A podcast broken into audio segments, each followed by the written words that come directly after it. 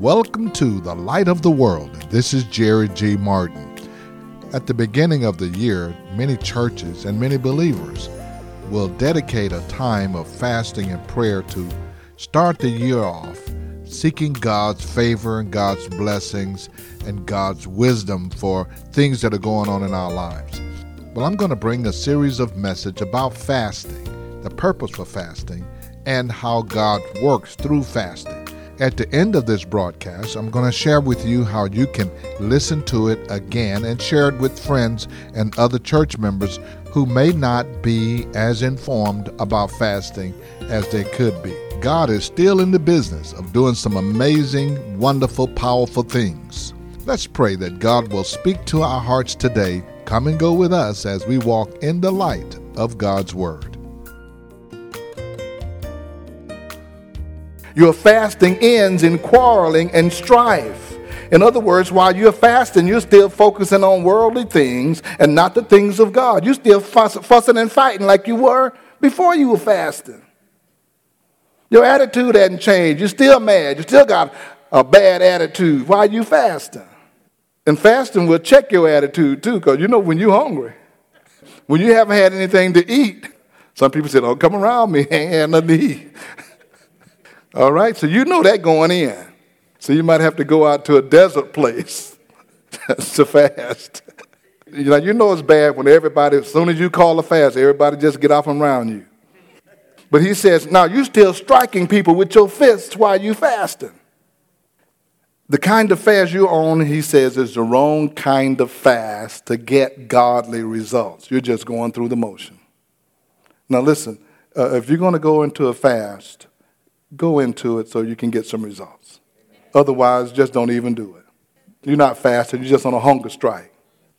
Go on and eat, because if you're just doing whatever you were doing and you're watching all that television, reading all those same books and not the Bible, and you're doing everything you normally would do and you haven't changed anything, don't even worry about fasting. Go on and eat what you're going to eat. Now that we know the reason, what's the remedy that gives the results that we desire? In verse 6, he says, "Is not this the kind of fast I have chosen?" He said, this is the kind of fast I've chosen. Now, you've chosen one, you've got one. I haven't chosen that. This is what I've chosen. I've chosen a fast to loose the chains of injustice and to break the yoke, to set the oppressed free. God says, well, I'm choosing a fast so we can get some stuff done. You want to break some yokes? You want to set the oppressed free? You want to loose some strongholds? I can do that if you're fasting the proper way. Is it not to share your food with the hungry and to provide the poor wanderer with shelter? When you see the naked, to clothe him and not to turn away from your own flesh and blood? In other words, he says, is it not so that ministry can take place? He's given us some plain instructions concerning the true nature of a fast. In general, let me just tell you what fasts are intended for. In general, fasts are intended for, number one, the honoring and pleasing of God with our separating ourselves and focusing all of our attention on him. We want to separate ourselves and focus our attention on him. We need to be more in our Bible. How can we get more in our Bible? We put the magazines down and read the Bible. We turn the TV off and we read the Word. We meditate on the Word. If we're going to listen to music, we'll listen to some worship music, music that's going to build us up and strengthen us. We turn off the talk shows on the radio while we're driving and listen to worship and ministry. We say, you know, Lord, I'm dedicating all of this to you. I'm recalibrating, and I'm giving up the things that I like so that I can offer that to you, that time, that effort, that energy. I want to offer it to you. We should have the goal to approve ourselves before God and obtain his favor. I want to get into a place where I can hear God. I want to start getting things out of the way that clouds up and stops up our communication. Unclog the communication. It's like a sink that's stopped up. Things won't flow through. I got to get all that stuff out the way so I can really flow into communicating and hearing from God. I need to hear from you. I was out in a ranch here a couple years ago, out there in West Texas, way out in the middle of nowhere. I forgot how quiet is until I was out there. I mean, you could hear a car coming for 5 minutes. It looked like, what? And I'm thinking, what is that? And it was a car. And it just kept coming and coming. Oh, that was a car. I mean, you could hear everything out there. And I'm like, man, it's so quiet. But when you're in the city, you know, you just don't know all the background noise and all the things that are going on. There's a plane and a train and trucks and stuff that's just going on. And it's this constant noise level that we get used to. We think it's quiet. But when you really get out to where it's quiet, you say, now this is quiet. And we got to get to a place in our spiritual walk where we say, you know, God wants some quiet time from us. That there is only one thing on our mind at this moment, and that's God. We don't slow down enough in our culture and in our modern age because we got all kind of stuff going on. The other thing that we're going to have to learn how to do is to close our connection to all the stuff that's coming into us, to all the little channels we've got. We got our iPad. We got our phone. I'm thinking, you know, I should fast my cell phone for a couple of days. Just turn it off or you can't catch me. Pay attention. Go to a restaurant, a mall, anywhere. 5 people sitting at the table in the restaurant and they all doing this. They ain't talking to each other. What you looking at? We're so connected. Now, God trying to get to us, but we trying to get somebody else.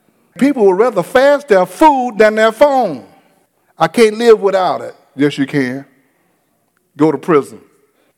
Do that. Say, you know what? I'm going to fast this phone. I'm going to turn it off and leave it at home. Nothing's going to stop because they can't catch you. Secondly, a fast is to humble ourselves. One of the biblical definitions of the fast is to afflict ourselves. It is an affliction of our own selves when we voluntarily decide that we're not going to eat. We are afflicting ourselves. But we also will express ourselves before the Lord and humble ourselves before the Lord. If my people who are called by my name will humble themselves, call out to the Lord, Lord, whatever's in me that's not like you, I need to get rid of that during this time of fasting and praying. You promote putting to death of any sin in your life, anything that's displeasing to God in your life. Thirdly, a fast is designed to rightly align our influences, to rightly align our influences. We're normally influenced by, in this order, body, soul, and spirit. God wants it to be the opposite, spirit, soul, and body. But normally we are influenced body, soul, and spirit. It is the appetites of our body that generally influences our behavior. I want to eat. I'm hungry. I want to. What do you want to feed? This body, this physical man. I'm hungry. I need to eat. I see what I want to see with my eyes, and I see that, and now I'm attracted to it, and I got to have it. Me and this cheesecake had a fight, and we fought all night. The cheesecake won. How many of you was going to just get a little piece? Next thing you know, it's almost all gone. That body that says, I need that. I had a friend, he said he used his refrigerator for a nightlight. Right, every time he get up, he going to go in there and open that refrigerator and look in and eat. And people who struggle with their weight, they just say, you know, I really have this problem. Now we got all these things that used to be other issues. Now there are addictions. I got a food addiction. I got this kind of addiction. I'm addicted to chocolate. I'm addicted to this and that and the other. Our appetites, what we do with our bodies usually come first. That's the first thing we take care of, our body, how we look. We got to look a certain way. We promote our body. We pamper our body. We decorate our bodies. We feed our bodies. And whatever we want to do, we do it with our bodies. We want to look. If we, you know, and, you know, you need to look decent. Okay, so if you got to buy you some hair, just go ahead.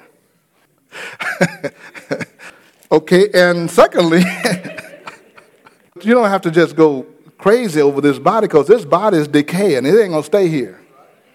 The lustful appetite, to feed the flesh, all of these kind of things are for the body. Our body rules. So when we're fasting, we're telling our body, now wait a minute, I'm finna take some control here. You're not gonna have control. I'm going to shut you down for a while and what you like. You like watching TV? You like the Housewives of Atlanta? You ain't going to see them. You like these shows? You're not going to see these. I'm turning the whole thing off. I'm unplugging it. The kids not watching it. That's what I like. That's my favorite show. I come home and I spend time. People don't have time to read the Bible, but they won't miss their show. Why? Because that appetite, I got an appetite for that. So we're saying we're changing this appetite. That's what fasting does. We got to rearrange some things here. That's why God is saying, oh, I know you're not calling this a fast and listening to all of that ungodly stuff you pouring into your spirit being, and you say you fasting. So a fast is to realign so that we're not controlled body, soul, and spirit. We'll control spirit, soul, and body. Who's in charge here right now? Because most believers, see, Paul called those believers in the book of Corinthians carnal. That means that they are ruled by their flesh and their fleshly desires, what their mind wants and what their body wants. He called them carnal. And he said that you can't do what God wants you to do because you're yet carnal. And the church is full of carnal believers, which means that their flesh man, their physical man, that appetite controls what they want. They talk like the world. They walk like the world. They have the same desire. They dress like them, and they want to be just like the world. And you can't say nothing to them. They get mad just like the world. They want to just slap you too. When the Bible said, let this mind be in you, which was also in Christ Jesus, some things got to be crucified. You just don't fast to lose somebody else. Most of your losing is going to have to be with you. So you can begin to walk upright. You can get rid of that attitude, that mindset that causes you to go off. Lord, I need control of my temper. I keep going off. You know, you got to go take some medicine so you can calm down, all that stuff like that. You need to fast. And if you stop eating all this processed food, you'll probably calm down. Eat you some greens and some cabbage, and some squash. Fasting not only has some spiritual benefits, it has physical benefits in your body. We don't even need to get to that. Our minds then cater to our carnal appetite. And then we get to the point where we said the spirit is willing, but the flesh is weak, which means I need to cater to the flesh. That's when you're in that situation where it's a body, soul, and spirit. You're saying the spirit is weak. When you're saying the spirit is willing, but the flesh is weak, what you're really saying is the spirit is weak and the flesh is strong. Fasting properly reverses those influences. We bring the flesh under subjection by starving the physical appetite and feeding our spiritual appetite. So while you're starving physically, you should be feeding spiritually. I'm eating the word, and I know as soon as you start fasting, you start getting headaches, you start seeing double. You know, or you get nauseated, all kind of stuff start happening. And that's about 9 o'clock in the morning. Thank you once again for listening to the Light of the World broadcast. We certainly hope that your life is being enriched as we are teaching on fasting. Fasting is one of the most powerful weapons that God gives to the believers. It was Jesus who said this kind comes out by fasting and by prayer. I want to reemphasize that fasting without prayer is going to be ineffective. So always put prayer and fasting together. If you would like to hear this message again in its entirety, you can listen to us at our podcast at The Light of the World Daily with Jerry G. Martin. Again, that's The Light of the World Daily with Jerry G. Martin. You can also share those podcasts with family members or members of your church or someone who is not really informed about fasting. We find that there are people who are still wondering, how do I fast and why do I fast? And these messages are here to help with that. I also want to invite you to be a part of what God's doing at the Light of the World Christian Fellowship Church. We're meeting each Sunday at 16161 Old Humble Road. This is a wonderful time of year to come together as we pray and seek God's face, as we expect God to move in a significant, mighty way in our homes, in our church, in our families, and in our communities. God wants you to be a part of what He's doing in this day and in this hour. Also, I want to remind you that we have the Beacon Bookstore right here on our campus. If you need communion supplies, Sunday school material, books, Bibles, anointing oil, call us at the Beacon, 281-441-2885. Again, that's 281-441-2885. Now for the Light of the World, this is Jerry G. Martin saying, may the Lord our God richly bless you and we'll be with you again next time.